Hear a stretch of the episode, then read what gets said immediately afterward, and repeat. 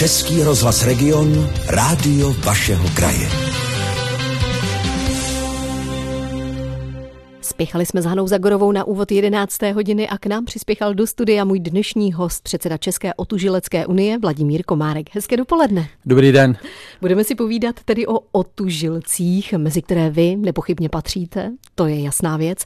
Jaké máte rád období? Je to přesně tohle období, to zimní, eh, kdy je venku chladno, kdy se teploty pohybují třeba okolo nuly nebo pod nulou, eh, nebo je vám příjemně i v létě? Je daleko příjemnější v létě. Teda. Když jsem byl dítě, eh, tak jsem si říkal, že nejlepší je léto nebo zima, které jsou takový vymezený období, jasný. Teď eh, tu zimu, nebo podzim jsem měl rád nikdy, eh, zimu taky ne. Zdá se mi, že je, když je tak hezky, tak je to lepší pro mě. Hmm, jak je to tedy možné, že jste se stal otužilcem? Přeci jenom otužilec, ten by měl být na zimu a na chlad připravený. Připravený jsem a neznamená to, že tu zimu až tak zase miluju. Já jsem s tím začal v roce 1972, eh, kde jsem předtím už dlouhodobě od malička jsem viděl převoznici na Slape, která se dvakrát denně koupala celoročně, tak u té mě to inspirovalo. Pak jsem viděl v 70. motožilce v televizi, tak jsem si říkal, že to zkusím a už to od té doby dělám. Mm-hmm. Není trošku ode mě neslušné zeptat se, kolik vám v té době bylo let? Není to neslušné. Bylo mi 19. Tak to jste začínal poměrně v mladém věku. Je dobře, když se člověk začne otužovat právě už od mládí, anebo takzvaně může k tomuhle tomu dospět až v průběhu prostě svého života? Může dospět i později, už jsem zažil plno nováčků, nebo dost nováčků, kterým bylo třeba i 60 a víc, ale samozřejmě, když začne dřív, tak si to delší dobu užije. Takže čím dříve, tím lépe. Dalo by se asi tak říct, a u dětí to je zase trochu něco jiného, protože ty nemají tak vyvinutou termoregulaci, takže třeba soutěžit smějí správně až od 15 let mm-hmm. a u těch mladších to je prostě s rozumem, s rozvahou a prostě nepřeháně to. Hmm, to znamená, jaký máte názor vy jako otužilec na otužování dětí už od malička? No tak něco jiného je lest v lednu do řeky a něco jiného je otužovat ty děti jako takový otužovací eh, režim přiměřený věku. Eh, od malička to určitě je správné. Jsou i školky, eh, nebo jestli, nevím, to asi možná ne, ale školky určitě, mm-hmm. kde je ověřeno, že když ty děti přiměřeně otuží, že to má velmi evidentní pozitivní význam pro jejich zdraví, takže když se to dělá rozumně, tak to je určitě dobře. Hmm. Vy, když jste byl dítě, otužovali vás rodiče nebo vás přioblékali? Přeci jenom maminky bývají starostlivé, aby děti neprochladly, nebyly nemocné. Moje maminka byla hodně starostlivá, vzpomínám si, že vždycky, když jsem se koupal, eh, tak mi pak ještě na kamnech nahřáli pyžamo, hmm. aby mi teda fakt nebyla zima. Zima mi nebyla, byl jsem, když jsem byl dítě, tak jsem byl dost eh, často nastydlý, takže Eh, nebyla to ta správná cesta, ale maminka byla hodná. Víte, mě jste trošku překvapil, že jste přišel dnes oblečený. Já když se řekne otužilec, tak eh, mám vždycky ten pocit, že ty otužilci jsou eh, přesně ti, které já potkávám ještě dlouhou dobu, co chodí v krátkých rukávech, chodí ehm, v kraťasích nebo mají um, takové jenom otevřené boty a zatímco já už se tou dobou klepu v bundě nebo v kabátu. No tak Eh, samozřejmě bych to také vydržel eh, celou zimu chodit v kraťasech nebo eh, v tričku.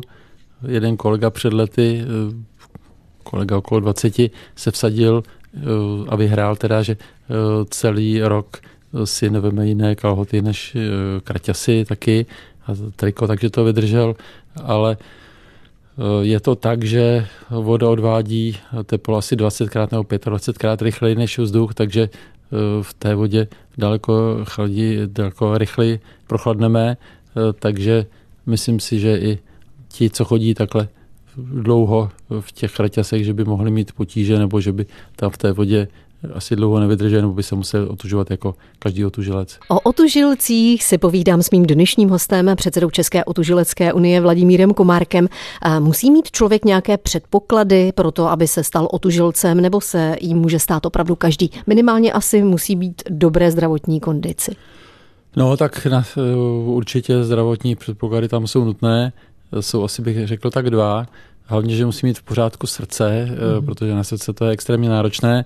Eh, ta dobrá funkce srdce se pozná přišlapání na rotopedu, člověk má na sobě připomněné, připomněné elektrody a lékař zkoumá, jak srdce pracuje při zátěži. Druhá věc, kterou by neměl trpět člověk, je alergie na chlad, což je celkem málo známá věc, ale mm, není to jenom běžný odpor k studenému prostředí, ale když třeba alergik na chlad ho ofoukne trochu chladnější větřík, tak se mu udělali po těle puchýře mm, a podobně, takže uh, opravdu kdo má alergii na chlad, ví, že má alergii na chlad, tak ten to asi nedělá, takových lidí je málo. Ale jinak to srdce je potřeba mít v pořádku a uh, ostatní kontraindikace moc nejsou. A pak je k tomu potřeba mít celkem silnou vůli. Hmm. Když se takhle ráno třeba vzbudím a řeknu si tak, a já se od dnešního dne stanu otužilcem, minimálně bych to měli, měla konzultovat tedy s tím lékařem a nechat se vyšetřit. No podle toho, kdyby člověk takhle probudil s takovou zajímavou myšlenkou, tak ano, jinak samozřejmě eh, se jde otužovat i doma v režimu takzvaného eh, občanského otužování, mm-hmm. což je tak moc se neoblékat, nepřitápět si v ložnici a prostě osprchovat se po ráno, to určitě jde, na to není potřeba konzultace s lékařem, takže občanské otužování ano, sportovní v řece to chce toho lékaře. Mm. Čím by se tedy mělo začít? Tím domácím, tím sprchováním, když zjistím, že to zvládám a přijde mi to potom už takové jako úplně fádní, běžné a chtěla bych něco víc, chtěla bych si něco dokázat, tak eh, co bych měla zvládnout? No takhle, ono není, není proto, aby člověk si vyhnal tomu sportovnímu otužování, tomu plavání v řece, není potřeba ani, aby se předtím nějakou dobu, nevím, půl roku, rok nebo tři roky takhle po domácku tím občanským způsobem otužoval. To nutné není nejlepší, je, když se člověk po tom probuzení si řekne jak chce stát otužilcem, tak nejlepší, aby se takhle probudil s tou myšlenkou v létě, protože eh, to v létě se nejlépe začíná zase nejvíc adeptuje vždycky v zimě, když nás vidí v televizi a mm-hmm. chtěli by tam být taky, ale nejlepší, jak říkám, v létě, eh, kdy plave prakticky každý, kdo to umí teda, a eh, plavat dvakrát týdně až do zimy, tím si stále, stále prakticky ve vodě s podobnou teplotou, takže voda pomalu chladne, on se pomalu otužuje a už jde v první zimě plavat v řece je delší dobu, pokud ten člověk opravdu poctivě má k tomu předpoklady. Hmm, takže v létě začít je asi důležité nereptat na to, když voda má třeba pouhých 20, 21 stupňů, nečekat na to, až bude mít 27. to protože v zimě bude hůř. To by se ani nezačalo možná, aspoň nikde. Ale takhle myslím, že v létě plno lidí je na koupalištích, takže myslím, že to zvládne většina populace. Hmm, vy jste ale říkal zajímavou věc, eh, dvakrát týdně plavat, to opravdu stačí? Já jsem měla pocit, že se musí každý den. No tak kdybych chtěl člověk plavat každý den, tak eh, to by tam zase nemohl být takovou tu dobu, která je k něčemu eh, tréninkově dobrá. Samozřejmě každý den by tam mohl být třeba tři minuty, to nepochybně, ale pokud já třeba trénuju dvakrát týdně okolo 20 minut, a to už dělat každý den, to by byl velký energetický výdej, takže to se vřele nedoporučuje. Pomyslně se otužujeme prostřednictvím rozhlasových vln regionu s mým dnešním hostem, předsedou České otužilecké unie Vladimírem Komárkem. Vy jste nejenom otužilý, ale vy jste doslova otužileckým profesionálem. Jestli se to tak dá říct, od kdy a co to vlastně obnáší? No tak říct se to dá, ale než by si tím člověk vytěl na živobytí. I když jsem občas v nějaké reklamě taky vystupoval, takže něco jsem si tím lehce převiděl, ale kdyby to byl jako příjem, tak už bylo dávno, dávno na hřbitově. ale uh, dělám to od roku 1972. Uh, plavu celoročně, uh, celoročně celou tu dobu. Samozřejmě k tomu patří každoroční sportovní ta prohlídka u sportovního lékaře, protože eh, bych si nedovolil to vynechat, protože člověku se může srdce eh, pokazit i v průběhu let, takže eh, tam pravidelně chodím, takže je potřeba pravidelně trénovat, chodit k lékaři a to vydržet. Vy jste předsedou Utužilecké unie. Kolik má vlastně členů a jaké akce pořádá? No, tak je nás ke 120, teď jsou trochu pohyby okolo nového roku. Je nás přibližně 120. Eh, pořádáme, teď se chystáme, že budeme pořádat pátý ročník memoriálu Vladimíra Tuhého v Sázavě, což je moc pěkná akce, myslím. Samozřejmě nemůžu naší akci pohánět, ale myslím, že je pěkná, oblíbená. Pak vždycky spíš po sezóně děláme autoželecké grilování, to je jenom taková spíš vnitro klubová záležitost. Jinak dál pořádáme vždycky tak okolo půlky října takzvané osvícené otužilce. Obyčejně je to tak, že plaveme v Čertovce, vyplavujeme z Čertovky, plavujeme pak proti proluky Karlo mostu a zpátky a máme osvícenost eh, spočívá v tom, že máme na hlavě různá světýlka, světelkující tyčinky, takže je nás pěkný pohled, eh, ať už z mostu nebo, prostě, nebo z těch hospůdek, co jsou třeba v té čertovce, mm-hmm. nebo takhle, takže je to stále oblíbenější, nás tam asi 40 a všichni si to, myslím, dost užili. Dál pak děláme křest otužilců, to bývá tak asi v půlce prosince, tam jsme taky zkrášelni různými nebo zohaveni různými uh, maskami a uh, podobně. To je taky akce oblíbená námi diváky. Hmm. A tedy přijímáte nové členy mezi nové sebe? členy přijímáme, jasně. Hmm. Rádi přijímáme nové členy. A teď 6. ledna byla tříkaralová akce, no, buď to jí říká otužilci u Juditina, u Juditina mostu, což byl, před, jak víme, předchůdce Karla mostu, nebo uh, plavání za převoznickým punčem, což je taková naše cílová odměna. Dostaneme Muzeo Karla mostu, které je spolupořadatelem, dostaneme potom dostaneme potom převoznický punč, což je výborný punč s ovocem a čočkou polévku, na to se všichni e, taky moc těšíme. Takže to jsou akce, co my děláme. Hmm. A co by jako otužilec eh, měl vlastně znát, eh, jak by měl mm, se chovat v té vodě? Přeci jenom vy už asi eh, znáte své tělo dokonale, ale přeci jenom Tělo je nevyspytatelné někdy, zkrátka se může vzepřít tomu vašemu úmyslu zaplavat si, někde vás chytí křeč. Znáte všechny nějaké takové ty postupy, jak se chovat, abyste se neutopil? No tak ideální je věc, kterou každému doporučuji, a ne vždycky eh, to sám plním, čili eh, nebýt v té vodě sám, když, mhm. eh, nebo aby tam byl někdo poblíž. Je nejlepší plavat ve skupince a dávat na sebe vzájemně pozor, ale není to nikdy úplně jednoduché splnit.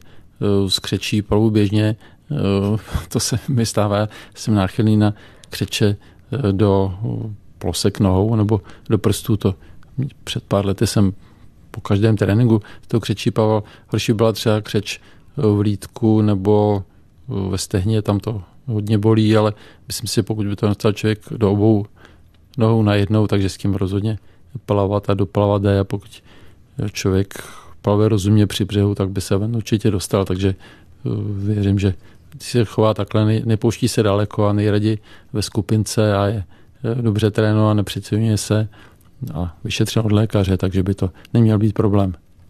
A ještě chvíli si na vlnách regionu budu povídat s předsedou České otužilecké unie Vladimírem Komárkem o otužování. Eh, do jakých vod jste se už ponořil? No tak já říkám, že eh, kam přijedu, tam plavu eh, a z takových trochu zajímavějších to bylo třeba v 80. letech jsem byl na vědecké konferenci mladých ekonomů, teď už bych byl na dost použitých ekonomů. a e, bylo to ve Smolenicích, to, takový e, krásný, zajímavý zámek tam je. U něj měli jezírko, kde jsem si samozřejmě zaplaval. Pak jsem se, pak jsem mi ostatní jsem říkal, pak domácím jsem se zaplavení říkali, kde jsem plaval, já jsem říkal, přece v tom jezírku, oni říkají, jo, v tom radioaktivním. A nevím, jestli jsem mi dělal legrace nebo ne, ale já říkám, že jsem plaval v radioaktivním jezírku ve Smolenicích Eh, pak jsem plaval taky třeba na, ve, ve Vysokohorském jezírku v Alpách ve Švýcarsku, to jsme moc líbilo, mě nějakou pěknou zelenou barvu. Eh, pak jsem plaval třeba v Kijevě v Dněpru, na Sibiři jsem plaval v Obu, ale eh, to nebyl až takový tužilecký výkon, protože byly tehdy v 75. roce hrozná parna, takže to měl 25, takže to bylo takový spíš vzdálený exotický plavání, ale nebylo tak extrémní. Do jakých extrémních studených vod jste se ponořil? Jsou nějaké vody, které opravdu se dají nazvat, že jsou extrémně studené? No tak extrémně studené eh, bylo by to, eh, kdybych plaval v těch opravdu severních krajích v mořské vodě, která jak je slaná, tak vydrží, nezamrznou třeba i do jednoho nebo jedno a půl stupně, tak tam jsem zatím to štěstí neměl, ale pro studenou, hodně studenou vodu člověk nebo extrémní podmínky, člověk nemusí jezdit až takhle na sever nebo hluboko nebo hluboko na jih. Já jsem plaval v roce 1988, vzpomínám si to přesně, protože to bylo ráno po noci, kdy naši hokejisté vyhráli v Nagánu, mm-hmm. tak jsem plaval ve vodě ve Vltavě, která eh, měla nulu a bylo tam hlavně, bylo venku 19 pod nulou, takže to byl poměrně intenzivní zážitek. Myslím, že dřív se někdy paloval, ještě než jsem si to poznamenal, i možná v Praze ve Vltavě za větší zimy, ale tohle mám doloženo, tak to si vzpomínám. Hmm. A co je pro utožilce horší, když je lehce právě nad nulou nebo když mrzne, když praští? No tak myslím si, že to, pokud je třeba šatná po soutěži, když jsme na soutěži, nebo tréninková šatna při tréninku daleko, tak je rozhodně příjemnější teda běžet, eh, když zima venku není. Samozřejmě, když je velká zima, se s tím musíme taky vyrovnat. Soutěže se dělají do, tu, do teploty minus 25, pokud se už je méně, tak to už se nedělají. Pro návrat do šatny nebo pro to, když člověk je venku slečen, tak se uplatňují výborně takzvané kapsy otužilců, čili že si otužilec strčí ruce do podpožních jamek, opravdu to pomáhá, rád to dělám. Co je vlastně horší? To, než se člověk ponoří do té studené vody, když čeká, nebo když potom z té studené vody už vylézá ven. Přeci jenom eh, tam se spousta lidí ptá, tak jaké to bylo, eh, asi bych nevydrnkala ani hlásku. No tak spíše to jako potom je to daleko horší, když tam člověk jde, když už po těch 47 letech jdu do vody, tak tam prostě jdu a vlezu tam a nějak se tím nezabývá, nebo když tam šel nějak pomalinku se tam sunul, to ne. Vlastně dokráčím kodě a pokračuju hmm. volně dál a plavu. Eh, po té vodě, poplavání někdy umí být opravdu hodně velká zima člověku, takže no a takhle nejhorší je to, že největší zemaný člověku v tu chvíli, když je ve vodě, ale až pár minut potom, tak má takový určitý dojezd, takže je potřeba s tím počítat, nechat si rezervu. Eh, takže a někdy to potom umí, to opravdu ostré předlety na mistrovství republiky. Vítězka palovala asi 10 minut v Brně při vodě, která měla prakticky nulu. Plovala asi 10 minut a pak 10 minut plakala v šatně bolestí, hmm. takže i takové věci se dějí. Hmm. Co člověka potom nejvíc zahřeje? Je to čaj nebo polévka nebo deka? Mně se osvědčuje se u kamen uh, oteplit a teplý nápoj nebo polévka je určitě uh, dobrý. Mě to teda hodně pomáhá potom se pořádně obléci, protože já třeba po soutěži jsem na sebe eh, dvoje kalhoty a dvě flízové mikiny a péřovou bundu, protože se mi zdá, že se člověk prostě nejlíp zahřeje, je to takhle příjemné. Hmm. Možná ještě na závěr by mohlo zaznít uh, takové to podstatné. Otužilci jsou skutečně uh, lidmi, kteří skoro vůbec nemarodí? No, ne, až tak to není, stoprocentně to neplatí. Třeba proti nemocem zachlazení to je dobrá prevence, um, ale uh, není to stoprocentní, že by nikdy nastydli, takže nastadnou méně snadno a třeba to má snadnější průběh, ale bohužel stoprocentní impregnace proti uh, nachlacení to není. Tak já vám popřeju hodně zdraví, hodně um, otužileckých úspěchů, ať se vaší unii utužilců i nadále daří. A mým hostem byl předseda České otužilecké unie Vladimír Komárek. Někdy příště na regionu budu se těšit na slyšenou. Děkuji a nashledanou. Český rozhlas Region, rádio vašeho kraje.